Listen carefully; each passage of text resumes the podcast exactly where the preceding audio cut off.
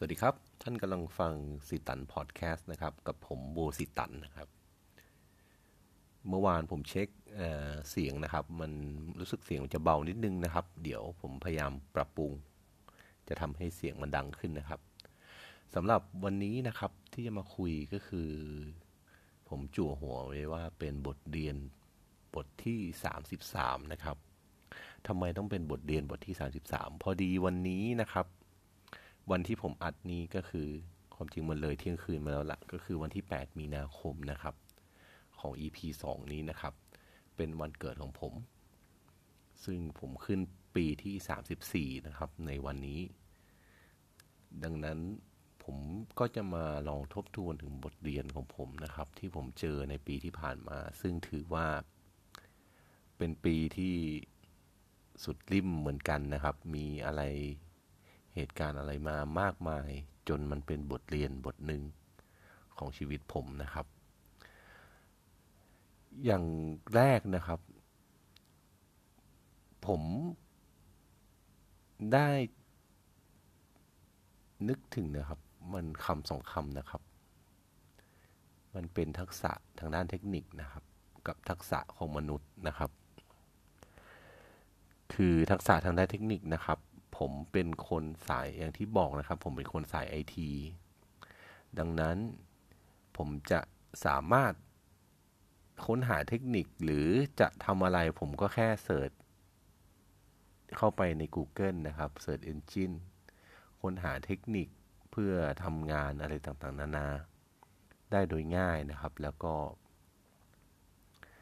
สามารถทำเหมือนว่า เหมือนเพื่อนผมเรียก Mr. Everything นะครับ เวลาคุณอยากทำอะไรคุณก็แค่ search ยิ่งสมัยนี้ยิ่งดีกว่าสมัยก่อนเยอะนะครับ คุณอยากได้อะไร คุณอยากทำอะไร คุณสามารถ search ได้เลยนะครับ แต่อีกหนึ่งทักษะนะครับ มันเป็นทักษะมนุษย์ มันกลายเป็นว่าเมื่อเราไปเก่งทางด้านเทคนิคนะครับ แต่เรื่องของทักษะมนุษย์นะครับ มันกลายเป็นเมื่อเราไม่สามารถไปค้นหาใน Google เราไม่สามารถค้นหาดูได้เลย สมัยนี้มันอาจค้นหาได้นะครับ ว่าคนคนนี้เขาเป็นยังไง แต่เราได้วิเคราะห์ได้เพียงแต่ภายนอก อย่างยิ่งออย่างเช่นเราเสิร์ช Facebook เจอคนนี้นะครับ เราก็ได้เห็นแค่เปลือก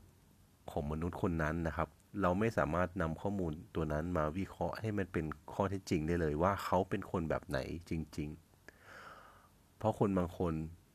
เขาโชว์แค่ภาพภายนอกนะครับ Facebook มันอันตรายตรงที่ว่ามันเป็นคนที่เห็นภาพภายนอกเท่านั้นเอง เขาก็จะโชว์แต่ด้านดีๆนะครับ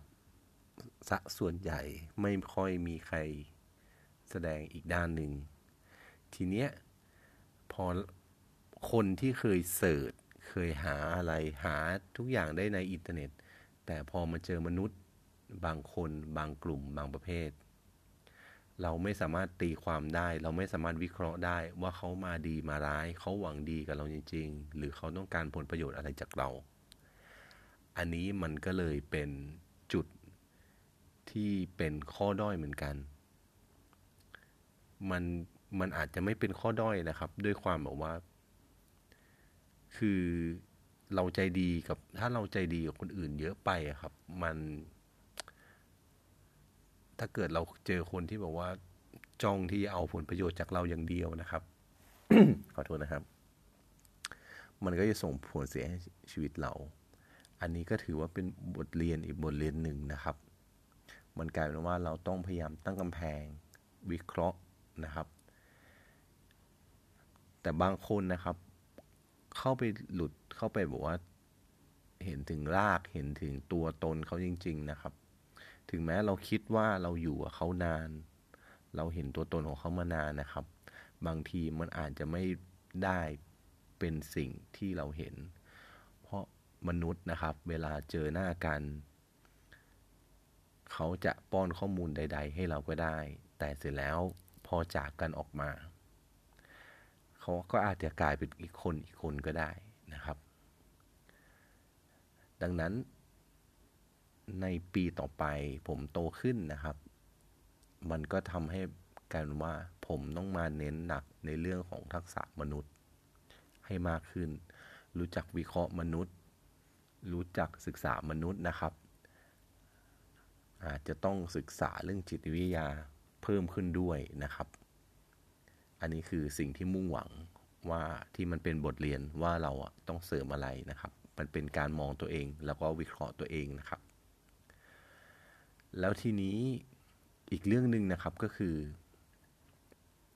มันเป็นปีที่33ที่ผมค้นหานะครับว่าแบบว่า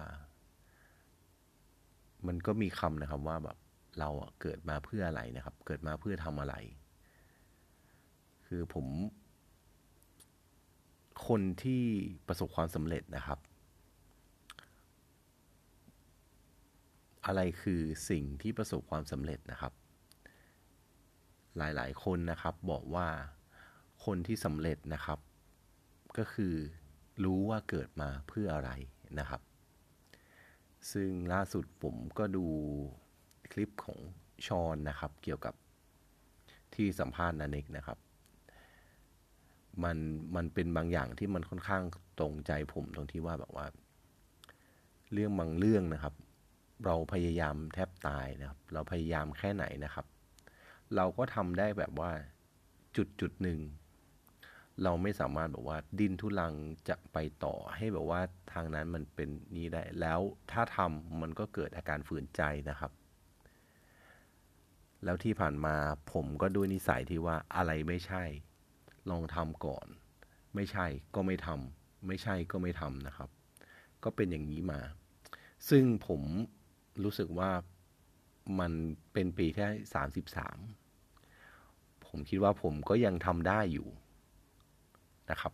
เพราะอายุสามสิบสามผมว่ามันก็ยังแบบ ยังวัยรุ่นตอนปลาย แต่ก็ยังไม่ถึงวัยกลางคนดีนะครับ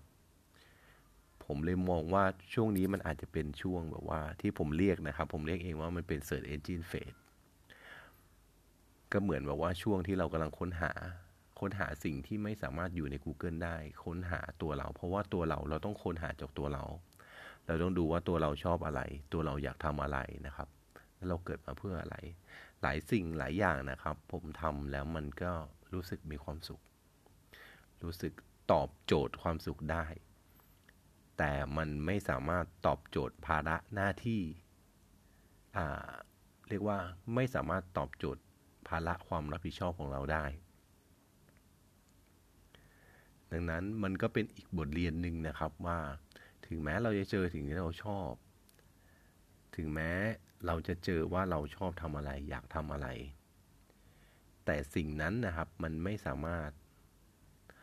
ตอบสนองกับภาระหน้าที่ของเราได้ บางภาระหน้าที่มันอาจจะตัดออกไปได้ ตัดทิ้งออกไปได้ แต่ว่าบางภาระหน้าที่มันก็ยังสำคัญ ที่เราต้องรับผิดชอบนะครับ ผมเคยโดนบอกว่าเราไม่จำเป็นต้องรับผิดชอบทำไมเราไม่รับผิดชอบตัวเรา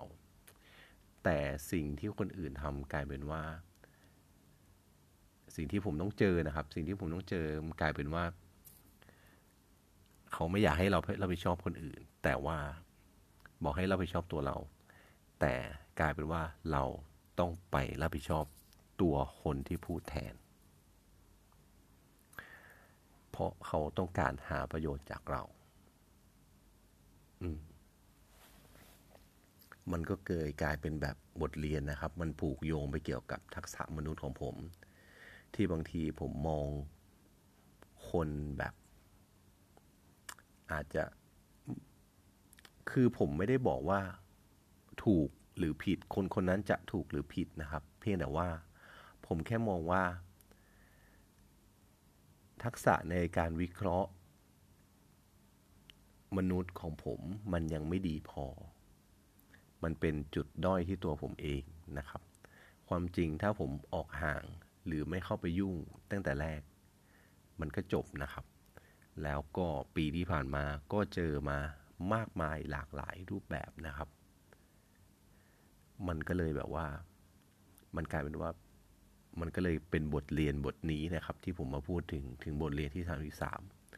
เกี่ยวกับว่า มันเป็นช่วงที่เรากำลังค้นหาพอดี แล้วลอง